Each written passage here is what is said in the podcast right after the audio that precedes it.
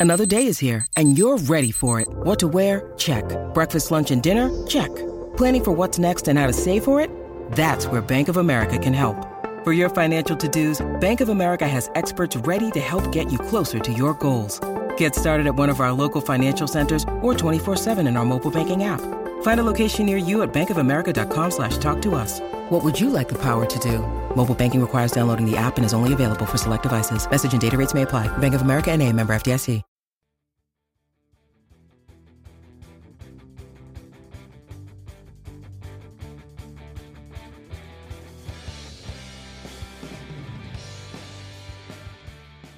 Hey, gang, welcome back to another week of Ranching Reboot. This episode sponsored by our generous patrons over on patreon.com forward slash Red Hills Rancher. This week, I've got a special treat for you. I have the new head of the National Cattlemen's Beef Association with me here on Zoom, and uh, we're going to talk a little bit about their operation. So, Don, welcome to the show. Hey, I am really excited and glad to be here. Well, I'm, I'm excited to have you here. I'm glad we could finally make this work. We've been trying to schedule this for, I don't know, probably close to a month. You had some trips to Europe and uh, I had a couple other things going on. I'm really glad we could finally sit down and do this. And I appreciate you communicating to the, our base group. I mean, it's so good to have communications open. So thank you for doing what you do. Well, thanks for that. So before we get into it, and I, I think we want to hear more about Don. So yep. let's talk about Don and uh, let's talk about Schiefelbein Farms and and where did you come from and how did you get to where you are today? Yeah, so like I guess most of our industry, we're a family farm, and the only thing different from our family farm than most is there's just a lot of us. Okay, so I farm with uh, there's uh, seven brothers who farm together. Our wives, dad and mom started the operation. We now have five nephews back into the farm with their wives.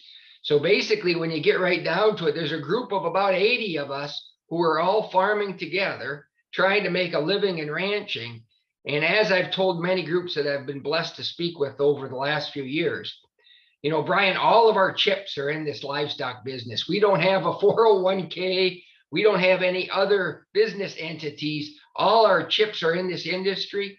And when people ask, well, what would possess you to do something as crazy as get involved with NCBA or the American Angus or certified Angus beef, it's because our future depends on it, right?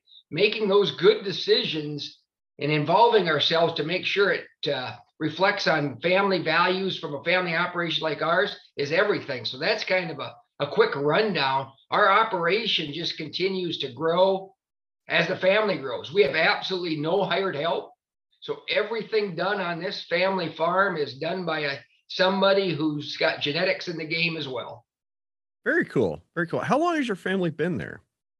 So, Dad, and that's probably a neat uh, point of discussion and, and great question, Brian. Is Dad actually started the farm when he was 24 years old, straight out of the service, did a two year stint in the service, but came to Kimball, Minnesota from Minneapolis, St. Paul.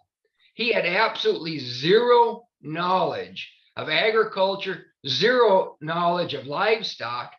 And as you can imagine, date us back to 1955 when he started. What do you think the neighbors thought my dad's chances were of success coming from Minneapolis, St. Paul, and being just kind of thrown into the wildfire, if you will, in Kimball, Minnesota? Very low very yeah. very low. And it, it went so far as to brian on his first year there dad and mom were back and the neighbors all had a little christmas party invited dad and mom. And part of the party was let's guess how long frank and frosty are going to make it here in kimball minnesota. There are 20 ranchers there. The rest of the story brian is the earliest our longest length of time they were given is one year. But the rest of the story, and this is kind of the and I think maybe I'll dive into some of the things we talked to when you talk about innovation, what we need to do. The rest of the story is those people who bet on my dad not succeeding, dad now owns 19 of their 20 places. So, I mean, just think about how the world has changed, and dad has always been one, and our family has always been one. If there is a better mousetrap, figure it out and make sure you're on the front end of this and let's get on uh, the competitiveness of this industry and make sure we're doing things that make value to everybody. Oh, you're, you're opening up rabbit trails for me to chase, and I'm not sure which one I want to look at quite yet. but but let me just let me just just go on a little bit of history. So my dad was so innovative in the way he raised families. He did something I think a lot of people are catching on to now is he had a fast, hard rule that when we graduated high school, we had to leave for four years. And yes. and as I've reflected back, I've got now children at that age group, and I've actually done the same thing with my children. Is it is amazing how your dad and mom's IQ changes when you're 18 versus 22. You know, they get a lot smarter towards 22 versus 18, right? At 18, they're at their dumbest point possible in the history of their development, right? But when you turn 22 and seeing the world at a different vantage point, all of a sudden, dad and mom look a little smarter. You're saying the world, these bosses that you're working with in the last four years, boy, dad and mom aren't quite so bad as what we thought. Yeah, after after being in the Navy for eight and a half years, ranch life wasn't that bad.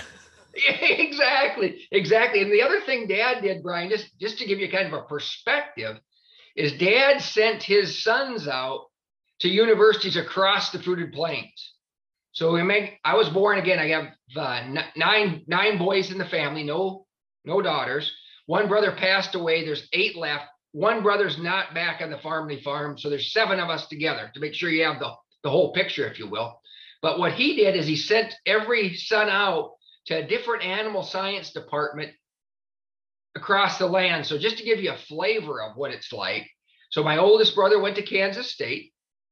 Second oldest was actually a wrestler. So our family's deep into wrestling, and I mean deep into wrestling. He went to Iowa State on a full scholarship. Third brother went to the University of Minnesota. Fourth brother went to Michigan State. The fifth brother went to North Dakota State. The sixth brother is the brother that's not back on the operation, but he went to what we call the school of hard knocks. He just went out there and just start, you know, became an entrepreneur on his own and, you know, nothing against schooling. He just did his own deal. I'm the seventh son. I went to Texas A&M. My brother Tim, who's the eighth son, also went to Texas A&M.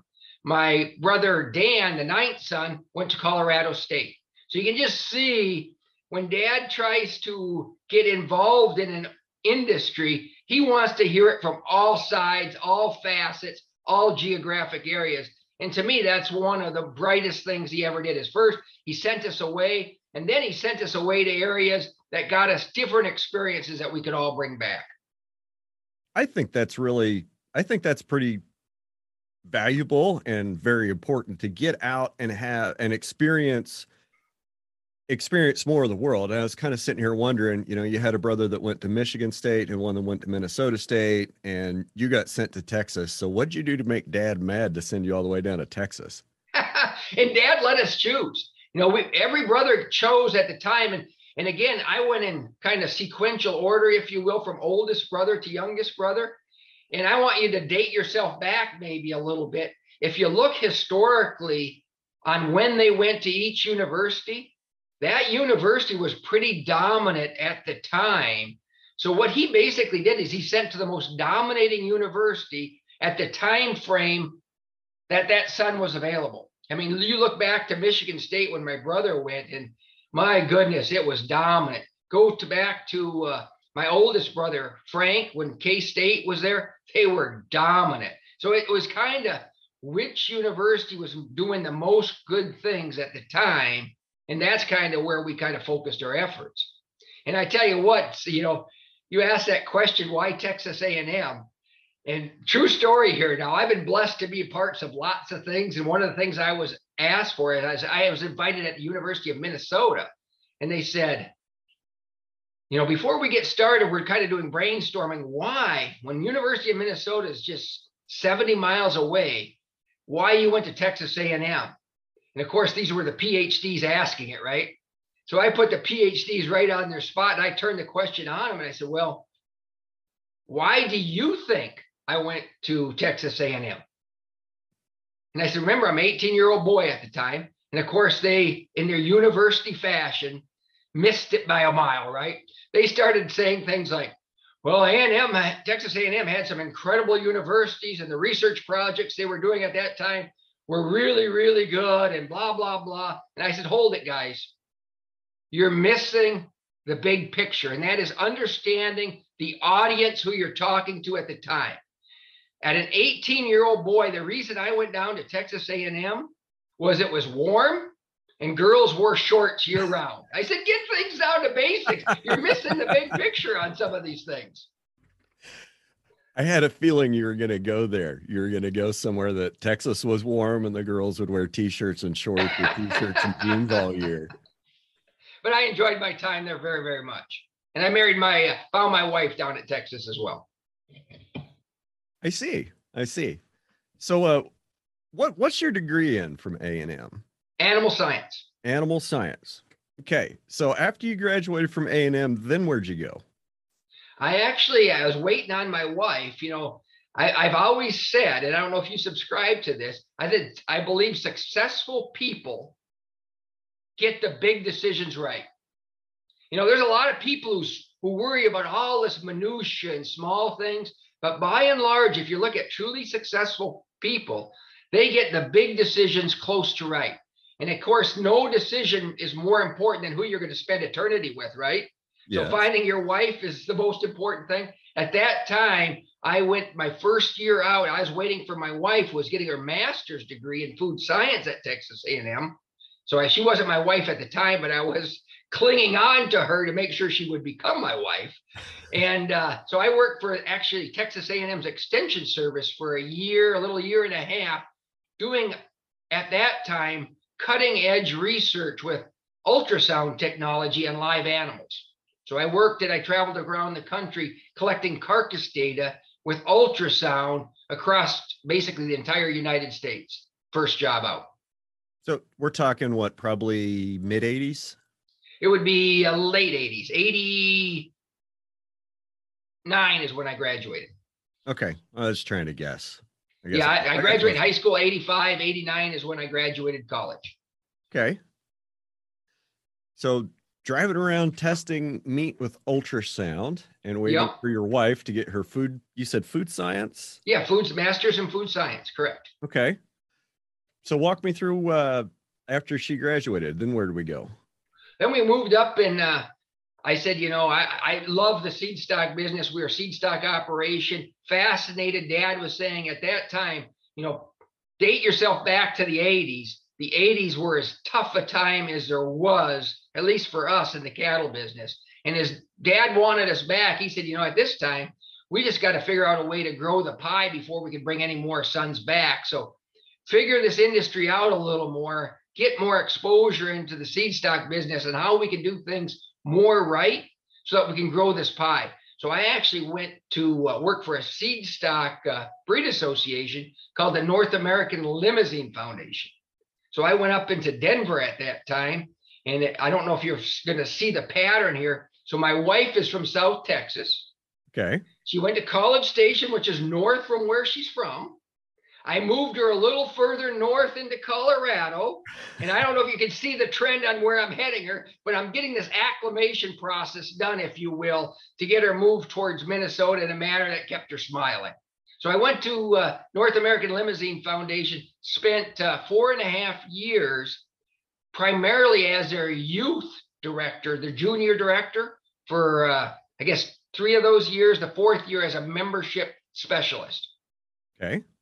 Did your wife notice that you're gradually moving her through colder and colder places, or was it just a frog in a pot and she didn't notice until you were in Minnesota and was wearing a parka? You know, I thought I was being real smart, but I tell you what, she caught on when we, uh, so here we are coming from Texas, right? We're going through the Raton Pass. And I don't know if anybody's familiar with the Raton Pass, but that's where it goes over the Rockies and kind of heads into Denver. She was behind me, so I had the truck with the U-Haul. She was in the car following behind, right? So we go over the Raton Pass, come across, come into Colorado. I look in my rearview mirror. She isn't there. She was following me the whole way and she's not there. So I pull over along the edge and I wait literally, Brian, 30 minutes. And here comes my wife, scared to death. She's sitting behind the wind, the wheel, driving like 15 miles an hour over the Raton Pass. She pulls over and I said, Jennifer, what the heck? Did you run into something? She said, I don't think we're making the right decision. And she said, It's cold here. There's snow here. I don't know what to do. So I had to give her a quick pep talk talk to make it the last, what, 50 or 100 miles into Denver. But she caught on when she went over the Raton Pass. Okay. so you said you're uh that was North American Limousin Foundation and your youth program coordinator? Yep. I have that right? Yes. Yep. You got it exactly right. That's I guess that's kind of interesting. So what uh what was your next step after that? Well, the next step after that was I actually went and that's when the whole seed stock industry was changing around shows and pretty and how to make them uh, uh, win ribbons versus I was right in that transfer more transformation of the seed stock business where EPD, data, all of that stuff. So I cut my teeth at the Limousin Foundation probably during the most difficult time for breed associations in that they were catching up with a membership, if you will, that was a little reluctant to use database decision tools like EPDs involved in picking what the next sires were. So at that time, it also was moving towards instead of winning shows and ribbons, really success at seed stock was about how do you make your commercial guys more successful, right? And so this whole idea of having a, a commercial marketing person on staff at a breed association was taking hold. In other words, how do we make commercial guys who use our seed stock product more successful, right? Right. How do we help them market their calves? How do we help them position themselves for more better programs? I was hired away from Limousin to a breed association called the American Gelbvieh Association. So right, same part of town, or actually north part of town versus south. But now I was the director of commercial marketing, opening up a whole new area in the whole purebred seed stock market of instead of focusing on uh, a large degree on what animals should do in the show ring and calculating point scores on who's the show bull of the year and all this stuff is how do we concentrate on the cow calf guys and making sure they're successful financially in marketing their calves. So it was a it was a whole new world, if you will, in the whole seed stock business at that time. And what are we we're talking it seems like we're talking about like mid to late 90s, right? Yeah, mid 90s. That'd be about 1995. That's uh yeah, I was just starting high school. So when you were heading down to Texas A&M, my dad was taking over this ranch. Yep. And you know, we know what the financial climate was Tough. like there in the early and late 80s. Um so my dad gets this ranch, fairly large land base that was, you know, degraded by invasive trees and overgrazing and didn't really have much water development. And it was uh 1985.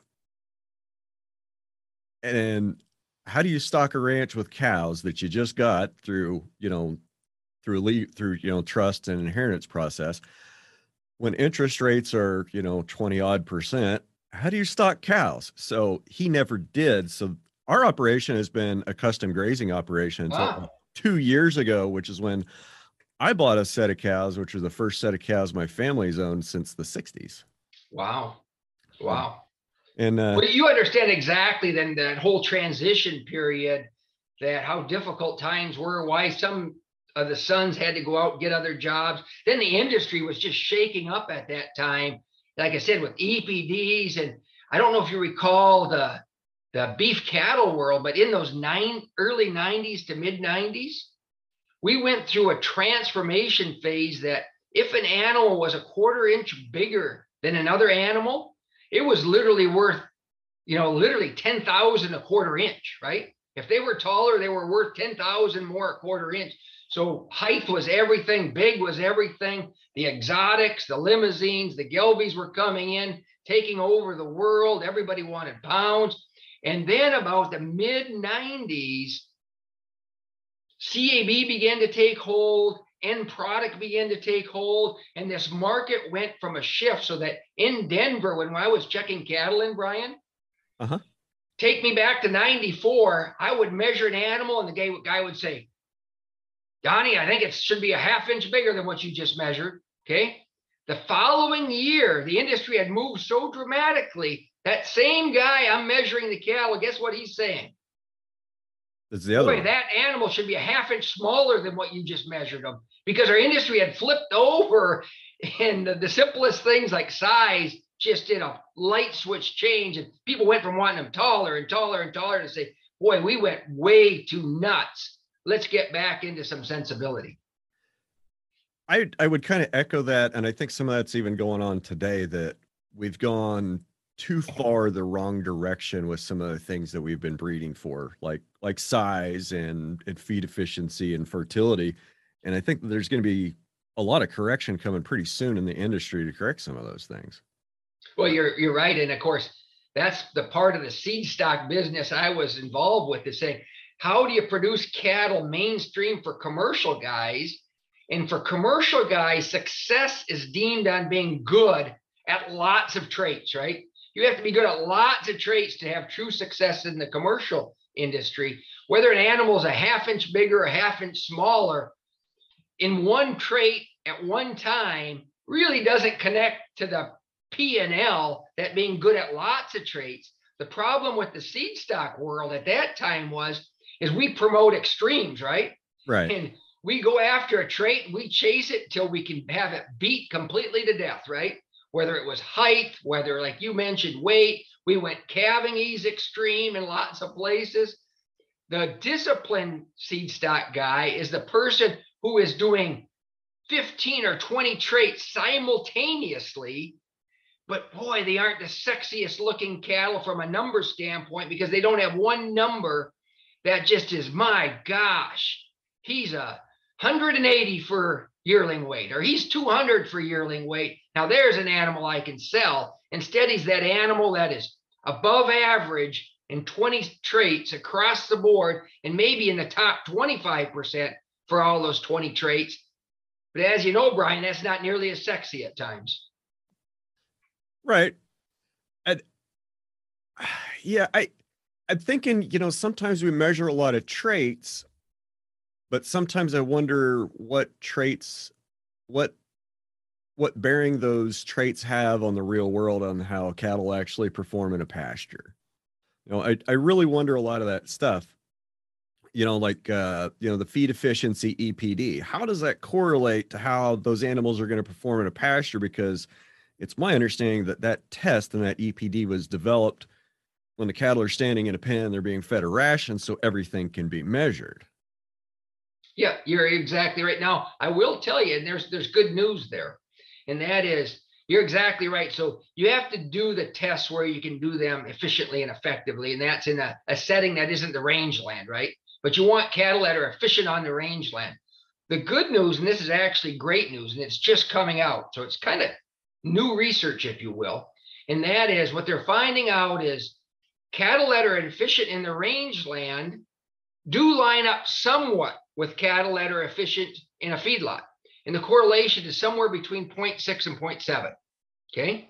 So there's a 0.6, 0.7 correlation, which means there's there's variation, right? Same animals aren't winning both places all the time, right? Right.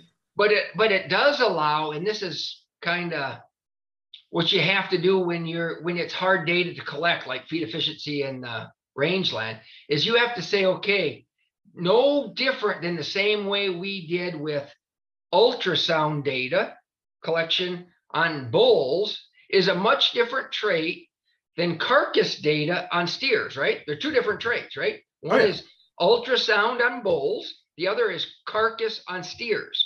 They do correlate to about that same degree, by the way, about 0.7. So an animal that's good at uh, car- ultrasound, seven times out of 10, it's good at marbling as well. Okay.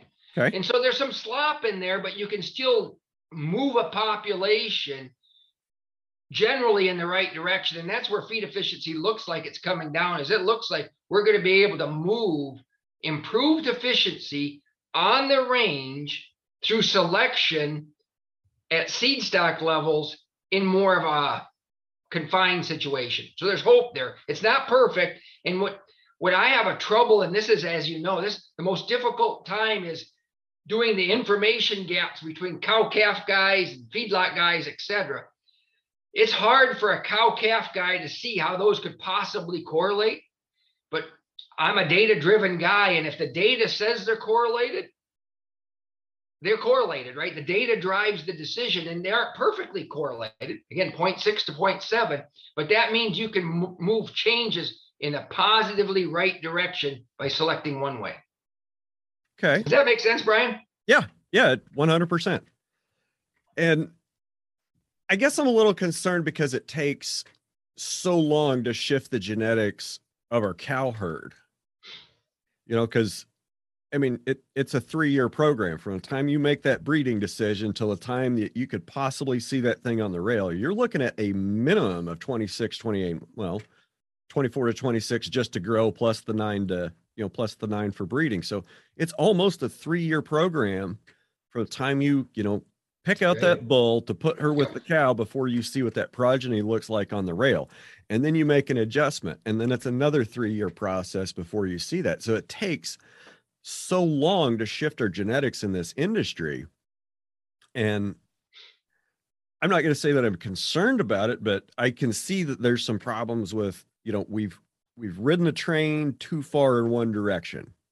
And it's just going to take too long to turn it around. And I I guess I don't know what I'm trying to say. That's uh no, no, Brian, Brian, let, let me I think you're exactly right. And that and that's the that's the problem with genetic changes. And you said three years. The reality, it's seven to eight years. So if you make breeding decisions, really the biggest impact it's going to make is when those cows are in full production. So not just the calves, but those dams now are back in full production on the herd in their prime. And usually that's about a seven to eight year window, right? So before, if you're using a sire today, its real impact in your industry happens eight years from now when it's when those cows when the the factory has transformed if you will into the new genetics from those cows right that's when it's really starting to have a huge impact and as you say that's when once that factory's in production it's hard to change the factory so you have to be very diligent that's why i said this whole idea of selecting for a single trait whether it's feed efficiency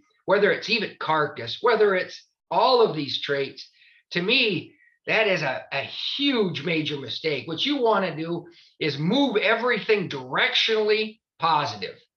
And, and, and to me, that's a big difference than selecting for a single trait and say, I'm all about efficiency or I'm all about carcass.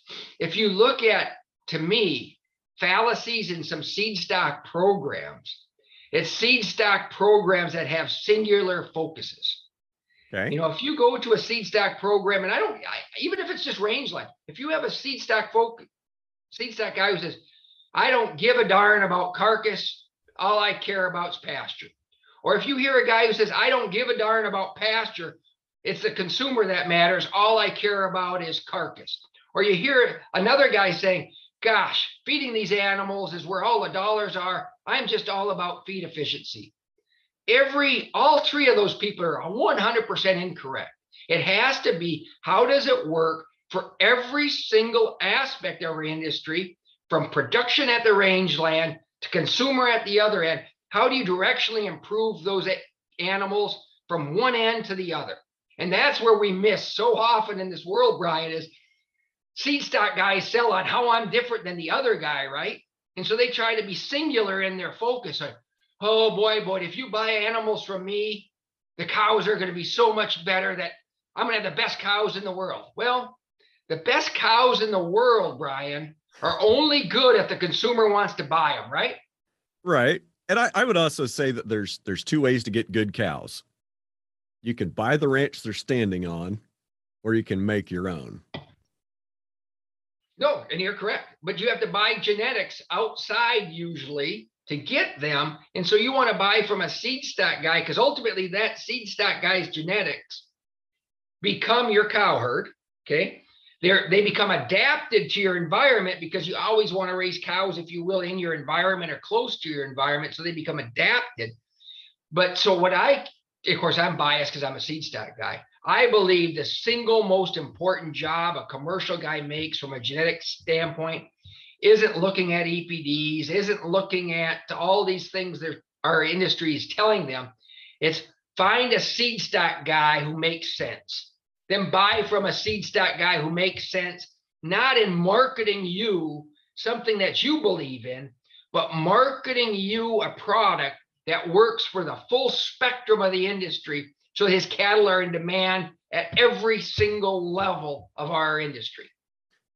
I've looked for bulls from producers as close to me as possible on very on this on similar forage with a very similar with as similar of a program as I can. And my program is uh is pretty simple. We we do a lot of rotational grazing. Right now I'm moving about every 3 or 4 days, still supplementing with a little alfalfa because it's painfully dry. My cool season grass hasn't come on yet. Um and my cows basically live on salt and scenery. Fertility drives the bus. That's the number one thing I'm looking for. If uh and this year we're planning on a 45 day breeding cycle and if we can't breed on grass, salt, and scenery in in 45 days, I guess we can just go find a new job. You know, breeding the tough cows. Um, you know, we, we talked about Limousins and and Gelbviehs and the American Angus Association. Um, I I'm not that guy. I'm I'm the Corriente guy that's trying to take something that's that's already small and efficient and fairly fertile and I'm just trying to upgrade that a little bit, put some more carcass size on it so we can carry a little bit more meat on the bone and still maintain, you know, a small, fertile, forage efficient animal that can basically live on salt and scenery. Yeah, and again, everybody has their own program, but I always believe, and this, this is a quote from my dad, is those that write the checks write the rules. Okay. Yeah. And so what that basically means is whoever your customer is, who is who you should respond to. Okay. Okay. And so and so that gets lost a little bit in lots of cow calf guys who get caught up in uh, their own world on the ranch and say, by gosh, all that matters to me is how these cattle perform in my within my fences. Well, it's true until you have to take them to a marketplace and then sell them, right? And and that's what I I believe that that's where the sense, the common sense has to stay, take back hold. And it sounds like you're moving your animals in a market driven way that way as well. But it needs to be if the animals that work best for you, the person you sell to is discounting them or doesn't want them, then that poses a problem because when you're in the wrong point of view from a just volume or demand standpoint, your price can go the wrong way in a, in a hurry. So you have to be in a demand part where somebody's saying, I'm willing to write a check for those animals. And then those same feeder who buys your calves has to have that same mentality with whoever's buying his, which is the packer saying, I better have at least cattle that the packer is willing to pay equal to or more value to keep my family in business. And, and, and the same thing goes to the consumer. The packer better be responding to the consumer saying, boy, I better produce something that you have in mind, or the whole thing breaks down. And all of a sudden, this is a quote from uh, Henry Ford, I believe it is. And I, and I think it's a great one. It says, it doesn't matter how you produce a product efficiently if nobody wants it. Yes. And, and that's sometimes what our industry falls into. They get they fall into this mindset. I'm just going to do things the way that's important to me, myself, and at my operation.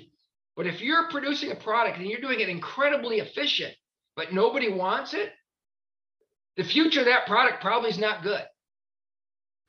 And, and that's the mindset I like to bring to everybody. Not not that I'm criticizing your program at all. I'm just saying that's the mindset I think needs to drive our industry for long-term viability.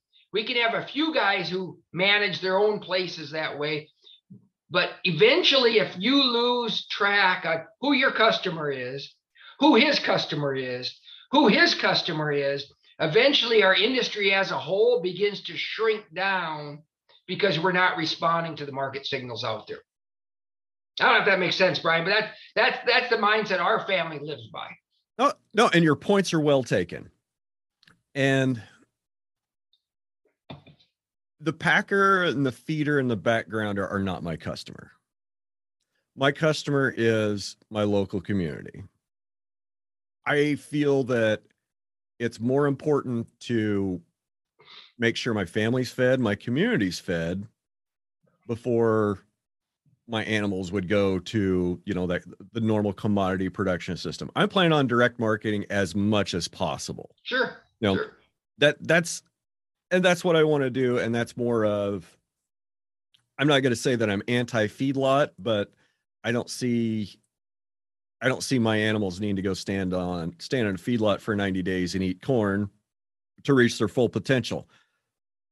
I I want to do things a little bit differently, and that's why I think this industry is great. Is that there's space for all sorts of operations, and and all sorts of product in yeah really all sorts of product, and I think where a lot of things are going in the future, like with the future generation of consumers, the ones that are just now starting to spend exert their spending power in the marketplace.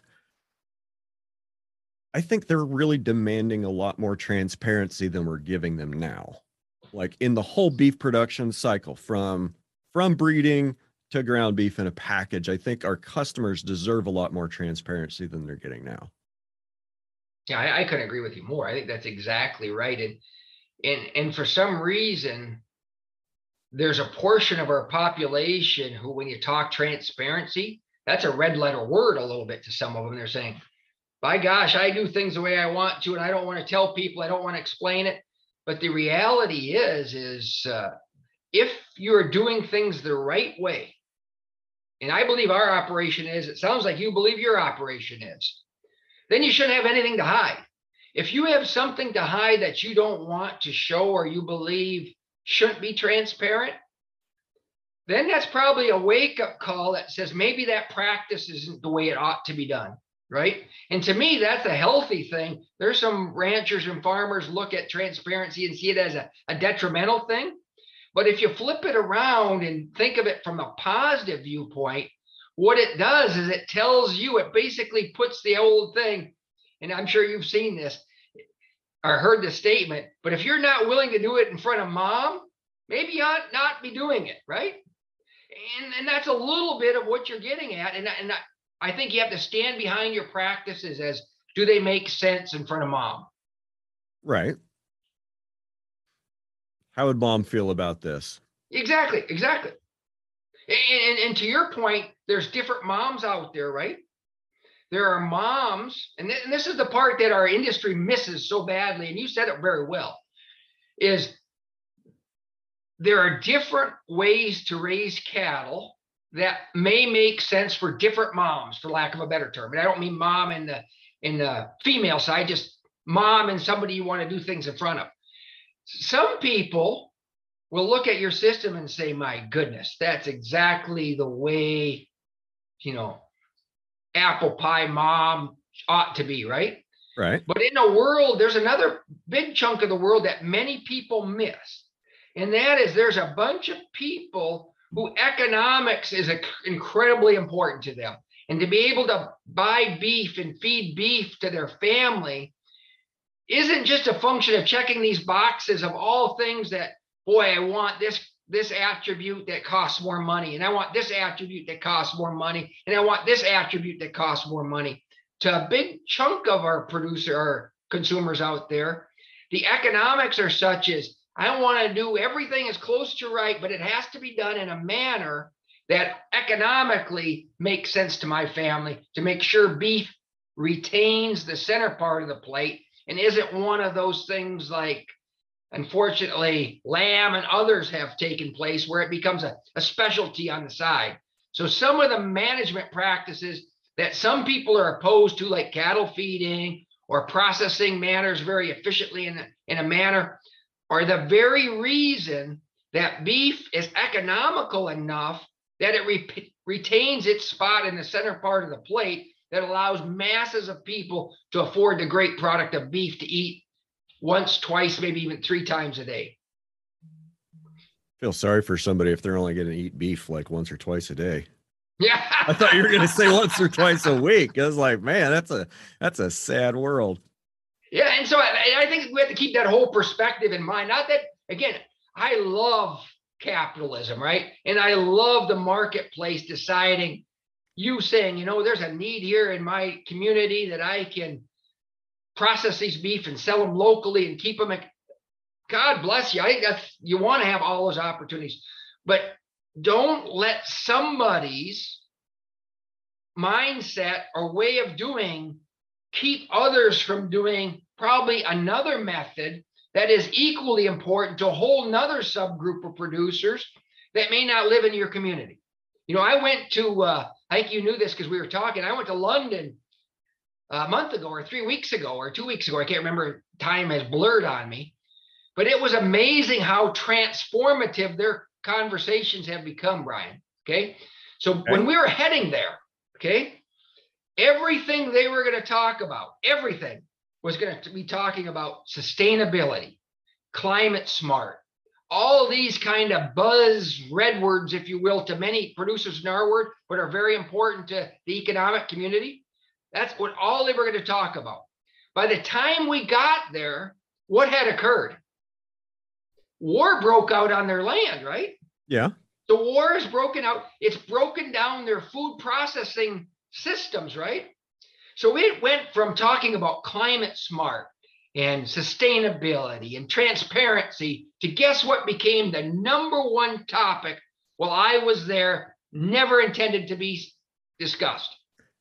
Uh, I'll take food shortages for 200. Yeah, food security. Yes. How do we ensure we have the food we need for our population? And guess what? The world turned upside down because guess who the UK's biggest suppliers of food are? Russia and Ukraine. Russia, Ukraine, and throw in China. Okay? Those are their three biggest relationship people. Now, if you're worried about food security, how concerned are you to the relationships that you have with those three countries? I'm not because I planted a big ass garden and I've got cows. but, but, if but, I was if I was in England, I might have a little bit different of a view. Yeah, and, and that's where they have flipped since our discussion when we were heading over to when we arrived. All of a sudden now they said, you know what? Food security is important. We better start doing business with those that have the same shared values as we do, so that overnight our world food security doesn't get disrupted because they decide it's okay to kill babies or they decide it's okay to kill children to take ground, right? And all of a sudden, you have to do things that aren't in the best interest of food security. And so their relationship, kind of like you're doing with your local community, has forced a change in their mindset that said, you know what? Should we be doing business with China, Russia, Ukraine? Or is it wiser for us to doing our primary business with the United States? Long term, which makes greater sense if food security matters most? Dealing with somebody that has that you share values with and you share common goals with rather than somebody that's just simply the cheapest source of that commodity. And exactly. So it flipped over entirely. And what, what I'm telling you though, there though, they were they were the most cutting edge. I don't know that's probably not the right word. They were on the front edge of all these add value, climate smart, all these kind of things. All of a sudden, when the world changed just a little bit, okay, all of a sudden it was like, how do we just feed our people? It was nice to talk about climate smart beef or, uh, you know, uh, natural beef and all these other kinds of beef. But when the when the going gets tough, it came down to let's make sure we can feed our people. And you never can lose sight of that big picture that as you're trying to check these boxes here and these other crazy boxes over here, if you aren't on your baseline, have how do we feed people efficiently? Eventually, you get in trouble, and that's what's happening over at UK. I don't know if that if that if I'm connecting, maybe I was not making any sense at all. Oh no, it it makes perfect sense to me, and I hope it makes sense to the listeners because it's it's kind of a subject, it's a topic that keeps coming up. Is you know, it, we're not seeing a lot of it in the news. You know, President Biden has been on the media saying there could be food shortages. When a Democratic president gets on the media and says there's going to be food shortages, even if they only say it once, you need to sit up and you need to pay attention because that's a serious, serious thing when the president says there could be food shortages and y'all need a plan for that. And it doesn't matter if he's talking about food shortages this winter or next year. We we have to plant for that plan and plant for that right now because you know growing seasons are limited. There's you know you grow your stuff in the summer. You're 100 percent correct. You know, and by the time people see that there actually are going to be food shortages and that it's real, it's going to be too late to go plant wheat, corn, barley, and oats, or, or even probably some cool season vegetables. So, like, you're worried about food security, now is the time. Yeah, and UK again got a big uh, eye-opening experience when war broke out on their continent, and the relationships they had with their primary food suppliers was probably not very strategic or wise. And same thing with their, you know, the other one is energy security, right? Those are the two big ones. And yep. who are their who's their energy security with?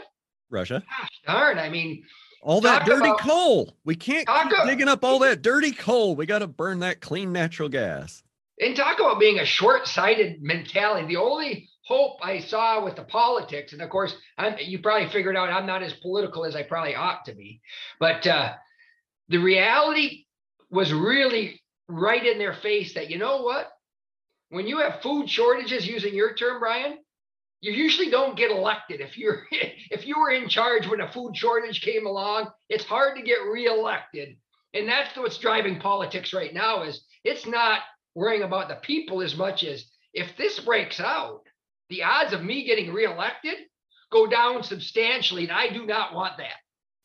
I've heard it said that your big major cities on the coasts only have three days of food. And the average person, if they miss three meals in a row, that, that's basically panic for the average person. So we're we're between three days and three meals away from mass panic when the shelves start to go empty. And I I really wonder if we're actually going to see that coming or if it's just going to blow up in our faces. And I don't know. I but and again, this goes back to my point probably five minutes ago, Brian, and that is don't lose sight of the United States beef producer as being the most efficient producer of food. Okay. Don't lose sight of that. Don't don't fall victim to somebody saying, oh, let's check this crazy box or let's check this crazy box. At its base, if you cannot feed the world efficiently or effectively, you aren't going to be in the driver's seat of food production. And right now, US producers, I'm talking cattle producers, I'm talking farmers, there are none better by a long ways. And we've kept our focus on how do we raise things in a, in a smart manner, in an economic or an environmentally friendly manner, but most importantly, what I can do, and this is just crazy when you go over to Europe or Brazil or uh, uh, Africa, when I can tell you, Brian, that our cattle can get processed weighing over 1,350 pounds at 13 months of age, take everything out of the equation, that's an impressive feat for our beef industry from a cost effective food supply production standpoint. And if we can make it taste good at the same time, which we do, boy, the United States food system is in a very good position. Well, I I would question how long we can continue to produce animals that big, that young, using it. They're not going to grow that big on grass. Nope. Like, we'll never get the genetics to grow that big on grass. Nope. So to get them that big that fast, that requires a lot of high energy, high energy forage and grain, right? You know, a lot of feed, a lot of corn that's really, really high in Brix. So they're gaining a lot of weight. There's also, you know, a sector of the industry that still does growth hormones, still does growth implants, which is basically injecting estrogen into steers to make them grow faster. We talk about sustainability and the bedrock of sustainability is keeping the small American farmer and rancher, the small cattleman in business. And, you know, over the last 35 years, we've done nothing but see the producer's share of the beef dollar erode and get less and less and less. Inflation drives our costs up and up and up. So every year we have to find more efficiencies or some other way to cut cost in order to stay in business, you know, facing inflation and basically a stagnant cattle market. It's not like our property taxes go down to reduce that bill. It's not like pickups get cheaper. It's not like fuel gets cheaper. It's right, right you know, none of these things get cheaper, but beef price basically stays the same. Our inputs keep going up. So I feel like we're we're close to a breaking point with the cost of inputs, the cost of of farming, not just in fuel and in herbicides and and fertilizers, but also in transportation of those products. I think that I and I think I feel that you know, the more those things go up, the more the more cracks are going to start to appear in the current beef production model that we have where we concentrate cattle and then we ship in feed from hundreds of miles away to these animals i start to think you know with all the Im- increasing input cost you know we talked about ukraine the thing we didn't mention is you know, Russia and Ukraine supply a lot of natural gas to Europe. Okay, so what does that have to do with farming in America? Well, the natural gas, a lot of that natural gas that goes to Germany goes through the Haber Bosch process and gets turned into fertilizers and insecticides, which they in turn export to here. So, you know, input cost skyrocketing, diesel fuel skyrocketing, transport cost skyrocketing, but fat cattle are you know they're less than they've ever they're they're not any more than they've ever been. So i i start to wonder if you know are we still aiming at the right targets in the beef industry or are we aiming at a target that is going to be five miles off by the time we take this next left turn in the industry at the end of the year a fair fair question first let me just push back a little bit and, and, and again maybe it's because uh, of my operation who I am. So everybody's got a selfish interest based on who they are, right? That's the first thing you have to understand is if somebody says, boy, I'm going to be completely unbiased, everybody is trained by where they came from, right? And their background, of who they are, right? Every one of us has a built-in bias. Yeah, exactly. So uh, let me just say that up front. But the one thing that I would push back on is when you say small producers is everything. It really is every producer you want to be successful at every size, every level. It's not just small ones, it's all all producers because there may be some efficiencies for a mid-sized producer in this area, et cetera, to make enough dollars for a living. So I think it's all producers you want to be successful. I hate this idea that the world has gone where they pick out either a certain race or a certain sex and they decide let's make the world focused on making that little portion of the world better. You know, whether it's a black person or a red person or a, an Indian person or whatever. We want to make everybody better, right? We want to make every producer better too, is on the cow side. What what I'm what I'm going to tell you, and you may be surprised at, is the world is changing more than you think with regard to what you said. So if you look at an operation like ours, so we feed somewhere around 20,000 head a year, okay? almost all, or actually all of our cattle come from our customers' calves. So we sell them bulls, okay, sell them the genetics, then we buy back the genetics after they raise them, feed them out, and merchandise those animals based on the value of those genetics. Does that make sense to you? What yep, we're doing? With you, one hundred percent. Okay. So what we've done, and it's and it's it's it's very different. So the old day of feeding animals, saying like you said, you know, Okay, it's 180 days. They go and then we feed them corn. That's unheard of in our industry where I'm at right now. 75% of what we feed our cattle up here in a finishing ration are byproducts. Okay. They're products that had a other purpose would have been basically discarded or used in almost a, a garbage type manner that we are flowing through the cattle to get them the energy and nutritional needs to finish them. So we're talking things like ethanol byproduct, right? Wet cake. Okay? okay. Huge chunk of that. We're talking things like wet beet pulp. Okay. So you go through a sugar processing facility. Right. When you take the sugar out, you have wet beet pulp left. That's a huge component of what we feed up here. We look at products, and I don't know if you know this now, it's something your listeners will know, is Minnesota is the sweet corn capital of the world. Okay.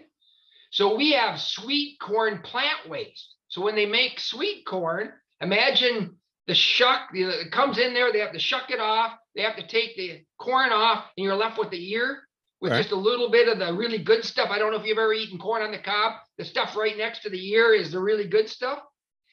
That is stuff we get that we feed to our animals. So it's this whole transformation of it used to be we just fed them corn.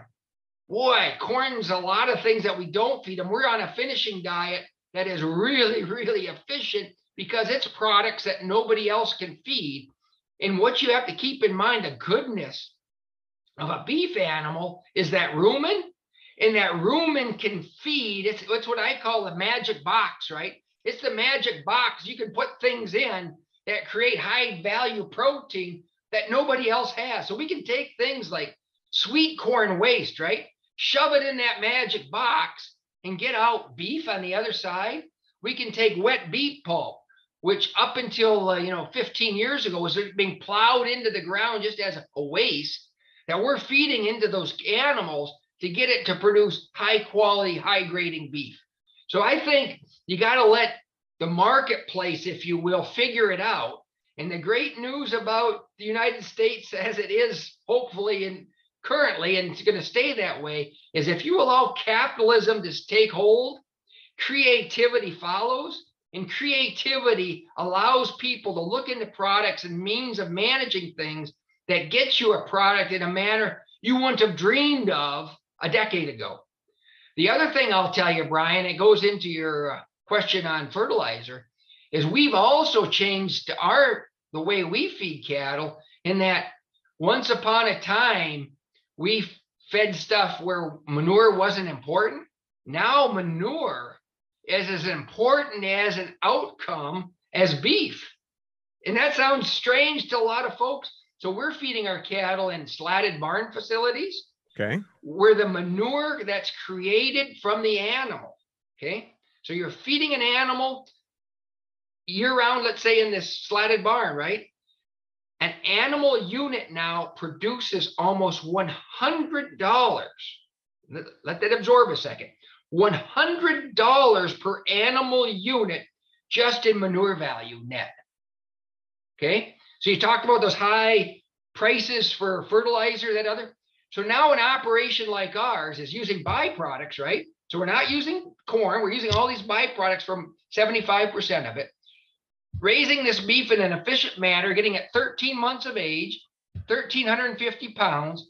We're creating our own fertilizer, right? Our nutrient for the soil that we're putting in in a close proximity. We aren't having to ship it all the way across the world, like you explained, right? It's coming from our slat barn, two mile circle, if you will, to the ground right there redeveloping corn, and for most people don't mo- know if they're not farmers, is if you look at natural fertilizer versus uh, chemical fertilizer, natural fertilizer is 10 times 10% better than the fertilizer you buy in the chemical format. So you get an extra boost there as well. So my my plea to the industry is don't try and dictate, if you will, what system you believe or perceive to be better. Let the marketplace, let capitalism, let good old fashioned America, if you will, allow producers to sort through what works and doesn't work and come through with a system that nets out the best for producers. And so that's where I come from. Okay, fair enough. Fair enough. So, ready to get into some things that might be a little bit uh, more. Uh... Oh, we'll just jump into it. So, some of the questions that that the fans have been asking me that uh, they've expressed they want. To I've never had fans. You actually have fans? Oh, that is neat. Seven or eight.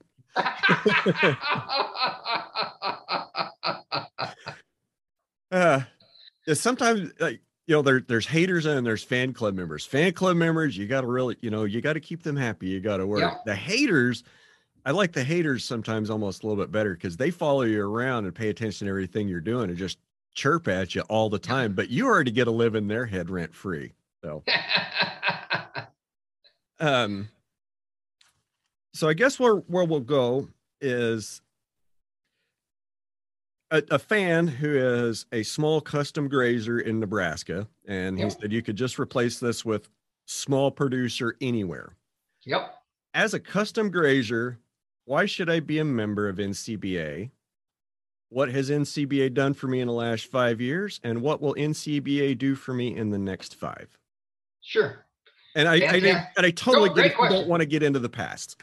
No, great question. Great question. Here and here's the dirty secret that most people don't tell you. As NCBA, we live or die by our policy book. Okay. So it's the do's and don'ts and what we should promote and how we should promote it, right? So it is, if you will, and I don't want to sound sacrilegious, but it's the Bible, if you will, of how we address issues. Those issues come to us by what our members tell us. So we'll get together twice a year one time in the summer, one time in the wintertime. And our members, so they become members of NCBA. So, as you said, fan club, if you will, but they are the people who we have to respond to because they are the dues paying members of our organization.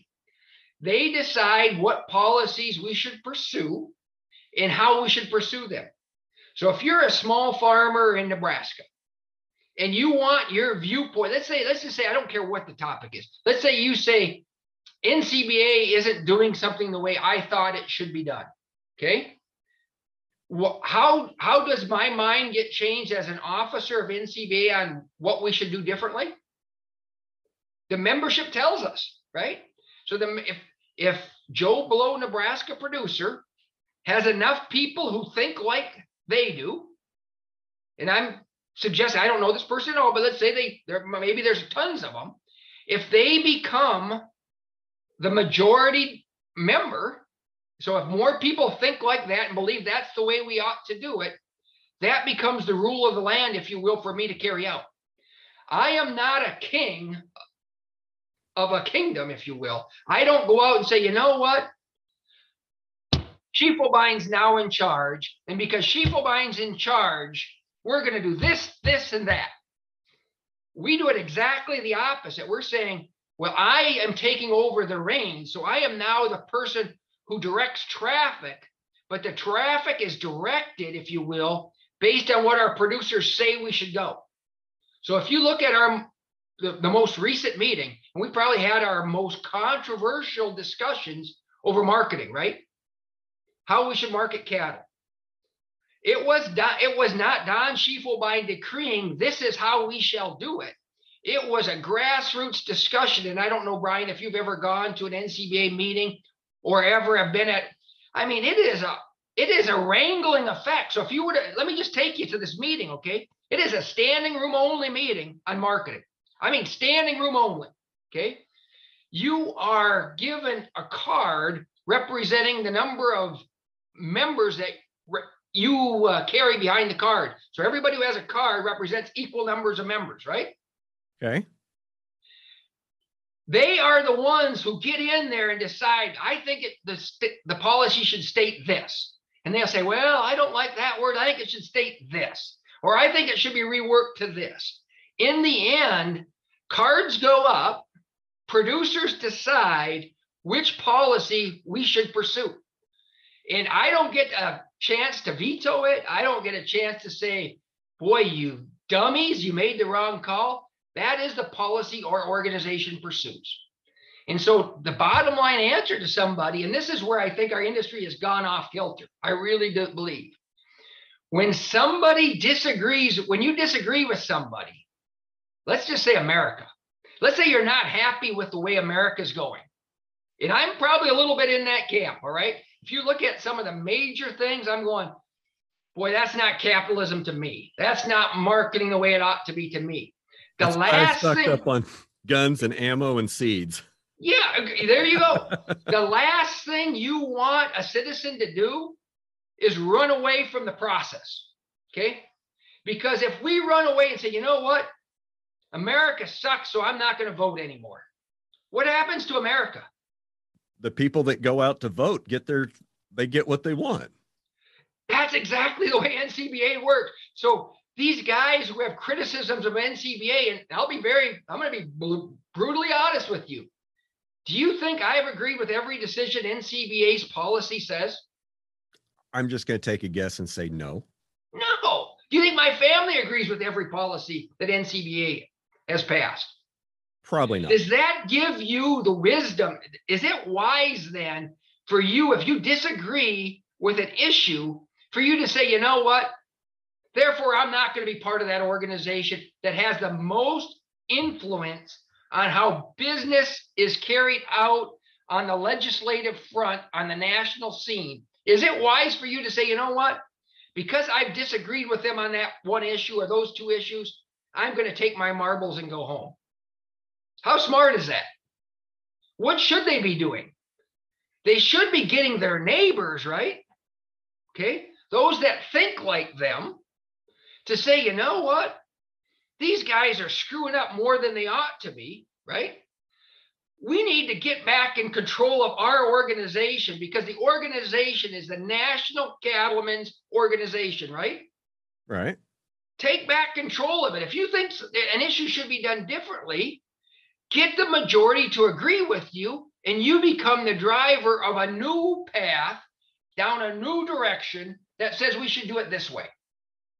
Don't do the opposite. The opposite is actually counterproductive, right? It actually goes the wrong way. So at one point you were part of the organization. So let's say there was a close to balance. But if everybody was like you, who when they lost on an issue went home, the organization actually goes in a further wrong direction, right? By definition, it has to mathematically, right? So what I'm telling, and that's what I'm going out across the industry saying is, we're here to serve you. If you think we ought to be doing things differently, become a member and tell us how we should be doing things differently. I'm all ears. I'm here to carry out the orders that grassroots tells me to carry out. Okay, gotcha. And let, let me just add one thing, Brian, and I want you to take this, and it goes back to our family outfit because I know you're a big family man. I want you to think about this. You heard our family operation, right? All the brothers, right? All the sister-in-laws, right? The nephews, their wives, etc. Right? There's basically 80 some of us, right? Right. Let me ask you this. Do you think we always agree on everything? I would I would probably say that if you can get 50 of you to agree to the basics of one thing, you're doing great. That's exactly the way our industry works. And this is what dad pleads with us all the time. If it comes down to if I am on the losing side of an argument, I quit the business. Is that good for Schiefelbein Farms business? No, it, it's actually counterproductive. We are the best when we were all together, arguing and debating, discussing, coming out with what the best answer ought to be, right? And then going with whatever the majority decides because you have to come up with a solution somehow. Somehow you have to decide which direction we're going. And what we do often, and I and I'm actually taking that uh, mindset a little bit to NCBA is sometimes there are issues that there's enough disagreement on that maybe there shouldn't be an absolute directional way forward. Okay, sometimes you know we don't in our family business, we don't go down a route where it's 51% typically agree on something because that means 49% of the people who are also smart people may not agree with that same process, right? So we try to push more consensus thought than we do absolute majority thought. And there's a difference between those two. And I think uh, our industry sometimes goes with simple majority thought and not consensus thought. And there's a huge difference. And I, I don't know if you can tell, but I'm more of a consensus guy who says, you know what? Let's just as a group decide does it make sense to go down that road in that arena or should we back up and go a little bit different or, or maybe avoid that conversation altogether if there's no productive outcome i'd much rather have somebody agree with me 80% than only agree with me 51% agree and, and that's where but again to me the whole key is this idea that the smart answer when you disagree with somebody is to disengage and quit the organization I plead with people. Just think if we do that in America. Just think if we get frustrated in this whole central belt of America, okay? Almost, you know, right, the whole center part of the country, who sometimes doesn't see with the left and the right coast, right? If we decide just to say, you know what, not playing anymore, we're sick of it, we're going to just stay home, that would be a terrible, terrible thing. I agree. I agree. So, okay, move on to move on to something a little else. Um, another fan question: What is the NCBA doing to ensure a sound ecological land management legacy in the beef industry? Yeah, and this this goes back to our capitalism, if you will. Okay, and, and I don't know if you'll agree with this. I don't know if your listeners will agree with this, but I strongly agree with it. I believe if you let producers who are making their living off the land decide how to manage the land, they figure out really quickly how important it is to take care of the land. And that comes straight through to our family operation, okay? I can look at the difference between our family, the way we manage our land, and the state run land, which is right next to us. Okay, right next to us. So we have state purchased land right next to us. We got family run land right side by side. Those that know that the land has to provide for them economically, take care of that land like it is their legacy using your terms, like it is their future. Because guess what? It is. It is. that's the that's the see. If if our land can't produce the corn we need it to produce, or produce the pastures we need it to produce, we suffer the consequences. And again, Brian, you go right across the fence line. Okay, so in the state of Minnesota, we have the government buying up lots of land for the purpose of hunting, or so that the community can enjoy it. What becomes of that land, you suppose? It doesn't get managed, and it generally would not generally, I shouldn't say that. It won't be managed well, won't have a common vision for management. If it does, it never gets executed because it's always in review and environmental challenges. The people that use it that don't have any skin in the game don't respect it and will deface property and leave trash. Like, I mean, that's that's just how it goes, right? And, and that's and, and that's what that's the basis for what I believe strong. And you can see it in real terms. If you come out to Kimball, Minnesota, just look at the fence line and look to the left, look to the right. And what, what's ironic, and I really believe this is ironic, this land was purchased, okay, so that per, our consumers, our citizens can hunt it. It's become it's so unmanaged. Nobody can hunt it successfully because guess what? Anybody can go in at any time, any place with a gun to hunt whatever is open at the current season with no management around it whatsoever. So if you're going in there to hunt deer and you want to put up a stand, nope, you can't put up a stand. Okay. It's against the rules. You have to kind of walk in there, but you don't know if Charlie's going to come walking in behind you or if Fred's walking in front of you. So here we are as a private landowner right next to land specifically purchased specifically purchased so that people could hunt. What do you think the hunters come over to our place and beg? Can we please hunt your land? Yeah, because you will manage it. Yeah, you'll say, no, you only get this 40, stay on that 40. You know, it's gonna be managed correctly. There's gonna be good grasses that come over. So the, the deer always leave the brush land because that becomes completely over with brush, right? The public land. And guess where they come to eat? They come to the well-managed pastures. I've seen it happen. yeah, I mean it's it, it's like the government has lost their mind and saying, you know what? If our cows like to eat good grasses, do you think the deer like to eat good grasses? Yeah. Do you think all the wildlife like to eat good managed uh, rangeland? Absolutely. So this whole idea is I believe in capitalism and I believe the best way to allow land to be managed properly is to make sure there's economic value for those people who get to own and manage it and pass it on. You just made all three of the deer hunters that listen to me click this sucker off because they all just said there's no way that that cow that deer like to go where cows are. oh, just come over to our place and you will see them, and I'm not exaggerating, by nearly hundreds. They'll come out in groups of hundreds to come out, and especially what they like is as a good alfalfa producer, okay, we have to let that alfalfa grow up about eight inches. After September 1, we can't cut it. So we let it grow up to eight to 12 inches, have a stand there so it can regrow next spring. The deer, when the going gets tough, and that's the key. People like to talk about wildlife on the average, but really, you really want to manage wildlife when they're at their most difficult times. When times are the most difficult, when they're about to live or die, okay? They come out to our place to live. Okay. They come out to those alfalfa fields where they can dig down into the snow, get that good alfalfa, eat that alfalfa, and stay alive so they can live on for the next season.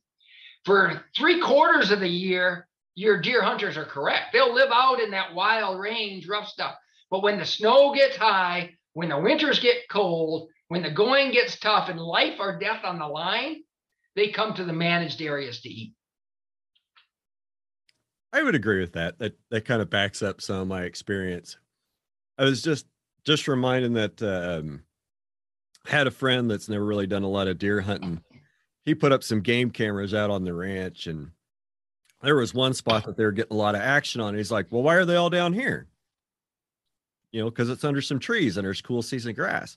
Well, we haven't seen any action on the ones up north. I said, well, because I grazed that 45 days ago. The cows went through there and cleaned it out. There's nothing, you know, there's no grass up there for the deer to eat. That's why nothing's up there. He says, Well, why do you say it's such a great deer area?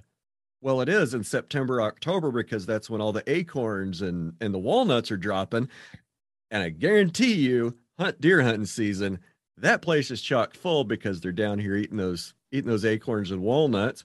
And they'll clean up the cool season grass and they're gone for the rest of the season. That's why there's nothing on your camera. And he's like, Oh, I understand now. and, Brian, I think I think the point there is, and that's what I've I've been trying to talk with our DNR on it as well, is it really is. Everybody wants to, and it goes back to what we talked about before. Everybody wants to say, okay, tell me the environment exactly that deer thrive on. Okay. Yep. It depends. It depends. What you do is you what, what you want is you want variety of stuff for seasons of stuff that allow them to thrive at different particular times. If you were to say, I just want to, I am king and I'm going to make the entire environment to X and not have any alfalfa fields in there, not have any corn fields in there, not have any of these other biodiversity type things, that's where you make the mistake. You want to have a variety of stuff that allows the wildlife to be creative and feed themselves the necessities they need when they need it, how they need it, and not try to have one cookie cutter I'm going to buy some state land and we're just going to let them take care of it the way they want. Yeah, I you know the whole state and federal land thing I can't think of a single piece of land that a state owns or that the federal government owns that I would consider ecologically sound and well managed. case I rest the case exactly because they don't put the effort towards it. So if you did it right, you'd find within their space you'd probably have some places where alfalfa's planted so that during the toughest of toughest times they can dig down and get it. Maybe some corn stock areas where they can nibble down when the corn's when the snow in our area is three feet high, they can get some stuff. They just have it the one way, and it just is not smart in terms of how to manage wildlife. For sure. For sure. Well, I just have a couple more things and uh, then I'll let you go go about your day. Uh, so another question that I had was how could NCBA better provide assistance to our small mom and pop butcher shops? And as a follow up to that, could some checkoff dollars be spent on butcher training programs like teaching guys how to run a small meat plant and how to get maximum value out of a carcass rather than say stand on a line at you know one of the big plants and just make one cut with their knife like is, is there anything that ncba could do to bring some of the artisanal skill back to meat cutting.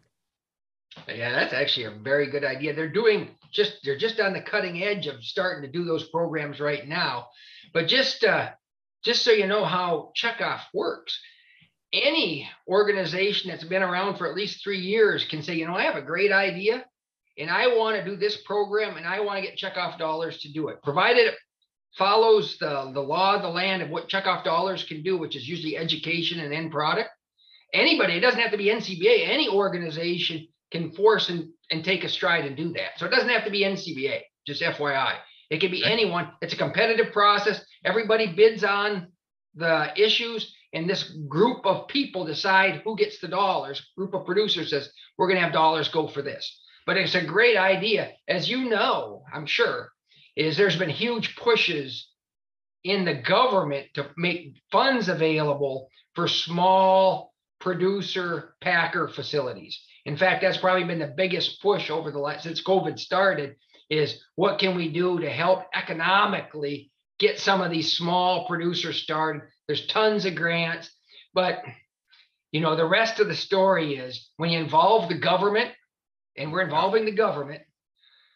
The rules are written so speed and easy access have been just incredibly difficult. So there's tons of money. I mean, billion, nearly billions of dollars available, but to jump through the hoops necessary to get the dollars, unfortunately, sometimes is the government maze, if you will, that uh, you have to do, and it requires lots of things that most producers would say, you know what? You mean to get the extra money, I have to do what in their mind may not make perfect sense, which is a way that a lot of the government programs work. You've probably seen them on grazing areas as well. That to get the money, you do things that don't make perfect. Same thing occurs here. And that's what you get when you ask government for help and government for money is they put strings on it that may not always make sense. And that's the trouble we're in right now is there's lots of money available, lots of money available. But to get the money and hop over the hurdles is the challenge right now. And how we get those hurdles taken away is probably where we need to stay focused. I I'm just not in favor of government being involved in a whole lot, but in this case, you know, I, I hope it's doing some good and getting some more smaller facilities open. So one of the last things I want to ask you and or, or talk about before I let you go and we can get our weeks started today is, and I'll admit, I'm not, I haven't been up on a lot of the recent legislation that's gone through. I've, you know, I'm familiar with the 5014 bill um, and some of the some of the things that uh, Chuck Grassley uh, was putting yeah. up last year and Jon Tester was putting up last year, but I'm not so familiar with um, with that type of legislative agenda today. So, what are what are your thoughts, or or from the either from Don's point of view or from NCBA's point of view about Fischer Grassley and market transparency? Yeah, great, great question. Yep. And that's a big buzz. And what I like to say, and I believe it in my heart, Fischer and Grassley are doing their darndest to try and do a positive thing for our beef industry. As you outlined earlier, there's absolutely no question right now, current state, Packers are getting a huge percentage share of the beef dollar. Way more so if you were doing, dividing it up equitably that they deserve. And so here's a bunch of senators trying to get involved and saying, how do we bring more equity, if you will, into the marketplace? And so they mean well. but let me just remember I brought up my mother before. Right. I'll bring up my mother again. Okay. She tells me, and I'm sure you've heard this saying many a times, that uh, the the road to hell is paved with good intentions. Let there be no doubt the intentions are good. Okay.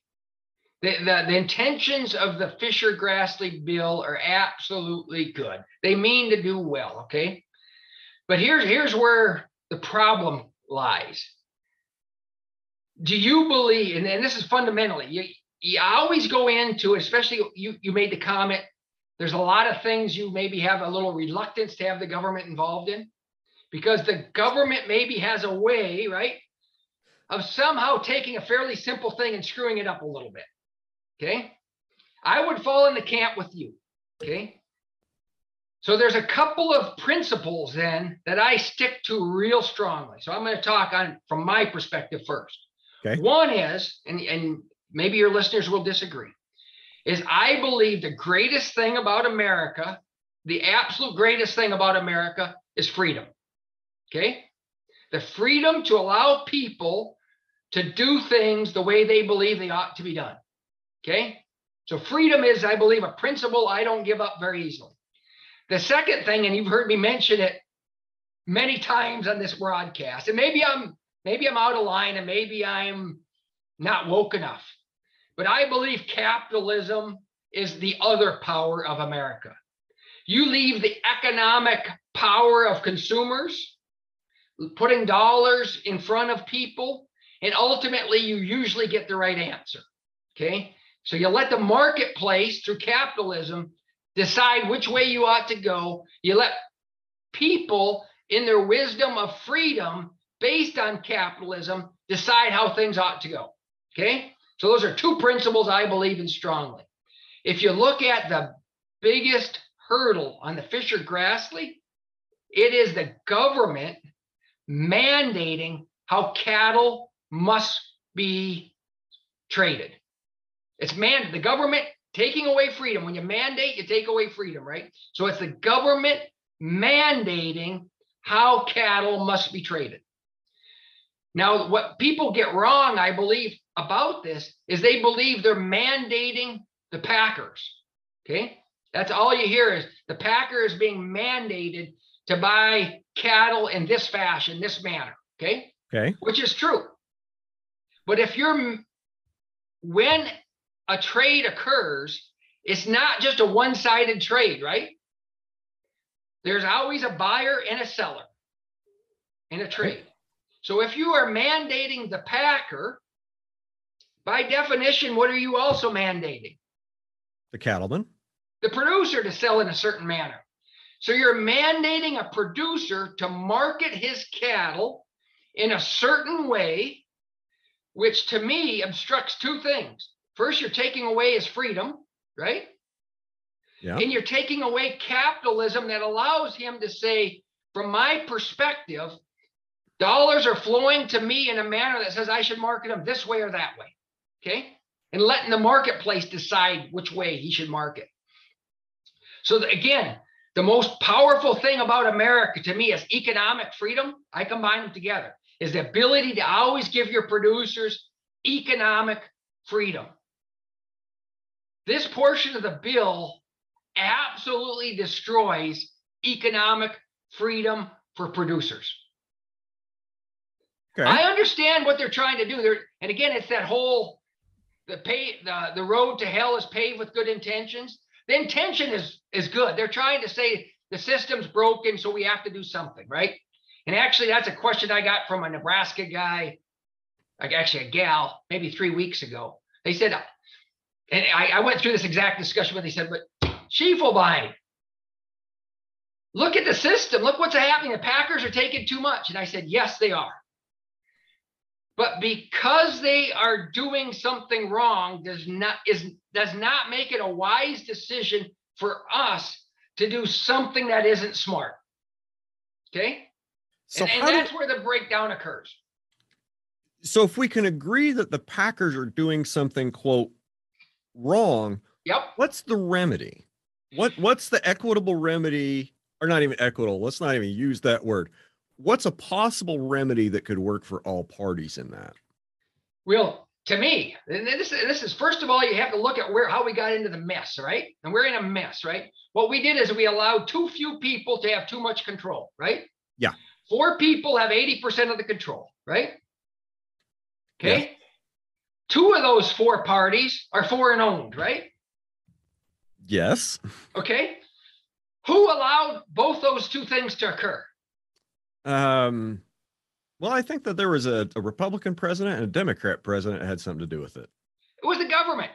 Yeah. Okay. So the government, in its wisdom, decided this was a smart move.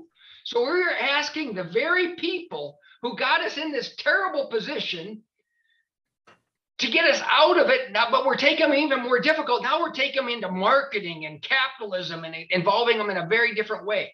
The truth of the matter is, we need better. Whenever you get fewer people okay, where they can cheat and steal, okay, usually the right answer is you need more oversight. You got to watch them closer, okay? You got to make sure they're not doing what they may have the opportunity to do because we let the system get too small or too tight, right? Right.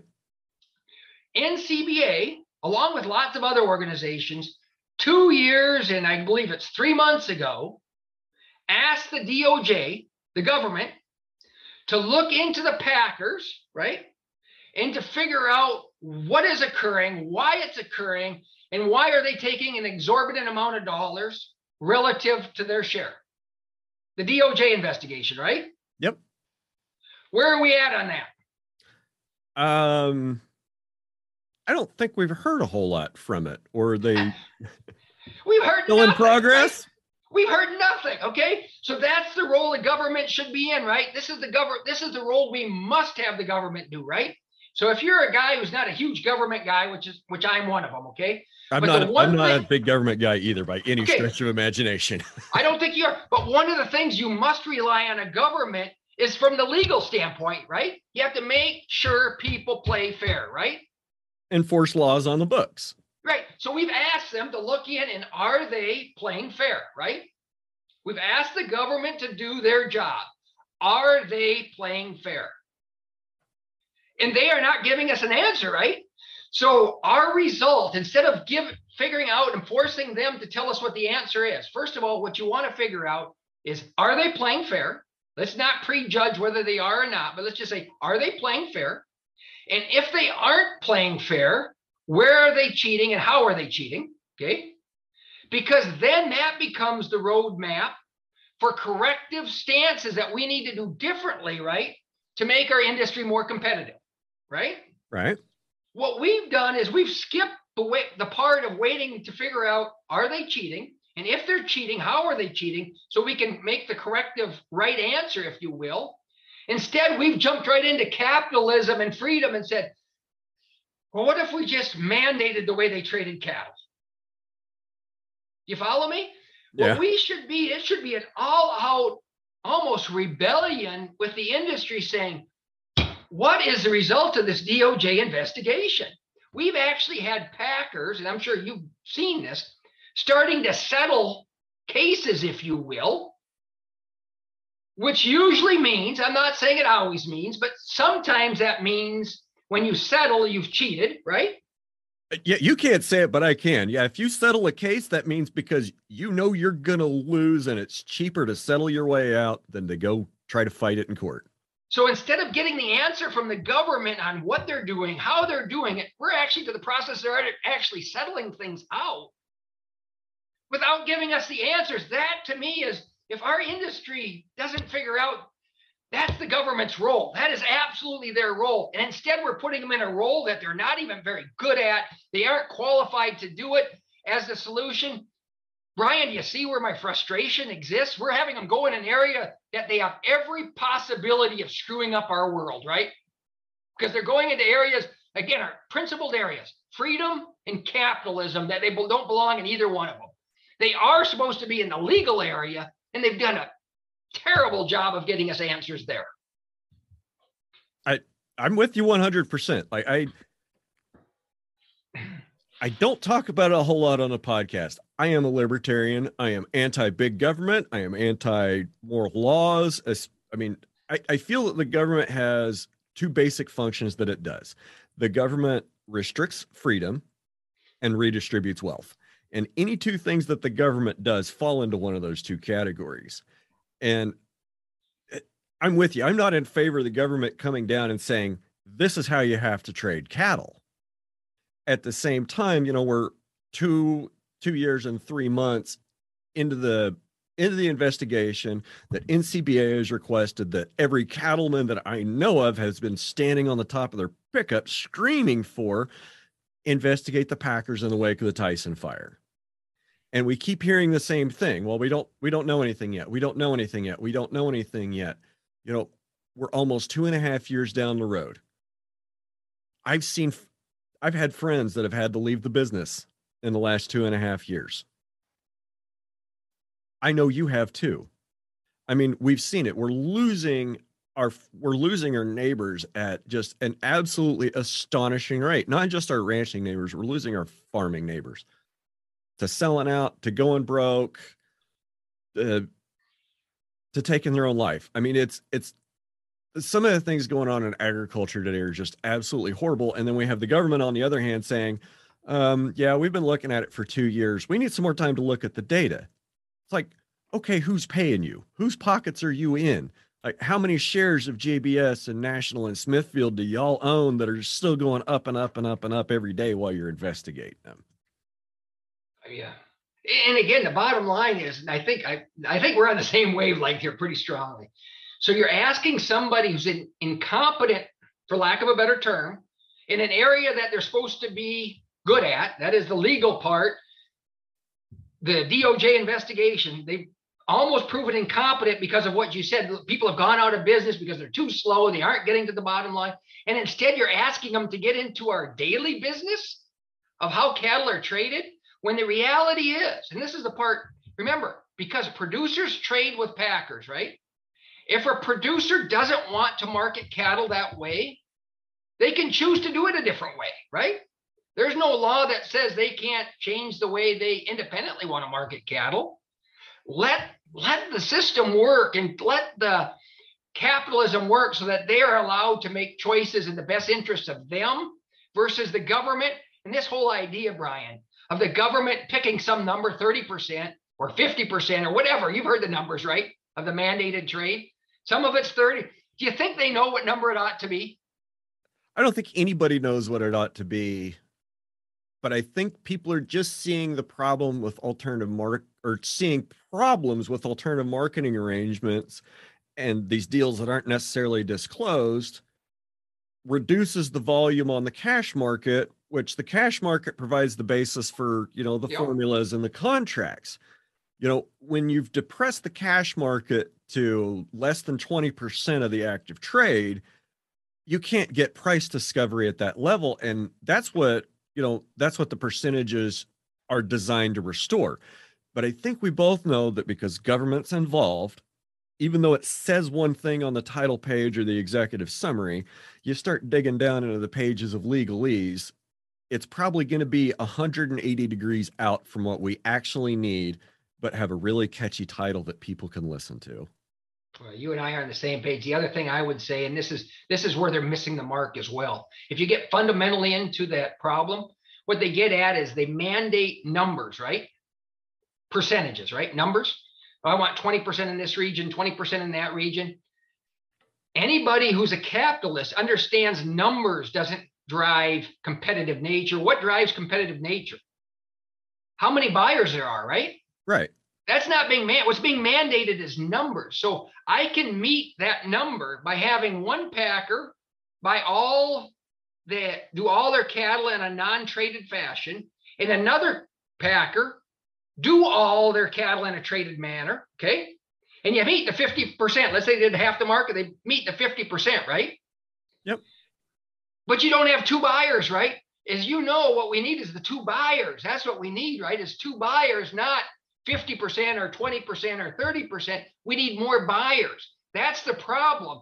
And I don't know if you've watched the movie uh, uh, Apollo 13. Yes, sir. One of my favorite movies of all time. And I don't know if you recall the scene. There's a scene in there where he gets all the stuff in there. He said, Work the problem. Okay. We aren't working the problem. The problem is we don't have enough buyers. We're working and saying, okay, we want 40% of the cattle traded a certain way. The problem is we need more competitors in each area of the business, in each region, not how they're traded. We want two buyers. I don't care how they're traded. If they're AMAs or whatever, we need more buyers in every area. And that's how competition goes. Think of a seed stock guy like me, okay? A bull sale guy. Does it matter if I private treaty them, if I sell them by auction, if I sell them by video auction? The key for my success is that I have more than one buyer for the bulls, right? Right. That's what drives the price. It's not how I sell them, right? Doesn't matter if I sell them private treaty. Doesn't matter if I sell them by auction. It doesn't matter if I sell them by video auction. What matters to my success is is there more buyers for my animals? And so this is approaching it in kind of a convoluted way. I mean, I understand again, it's a good intentions. Don't please don't take anything away from the good intentions part. But boy, I don't think you want to be able to undo this thing 10 years from now when you say, boy, we involved the government in this for what reason again? Probably not a good idea. I, I'm not sure I could sit here and tell you more than one thing, or even one thing that has gotten better, cheaper, more effective, or more efficient since the government got involved? Yeah, and, and, and that's that's the point I'm at. I'm guessing I, I am I mean, I'm not a libertarian, I guess, but I am a person who believes in freedom and I believe in capitalism and I believe on this God's green earth. What makes America great are those two things. Okay. And if you are giving away your principles on either one of those things in the neighbor of fixing a problem, the odds of the problem being fixed are not good. Good stuff. Good stuff. Are you ready to ready to get out of here and start your week, Don? Yes, I need to go actually feed cattle. I got to go do the same thing.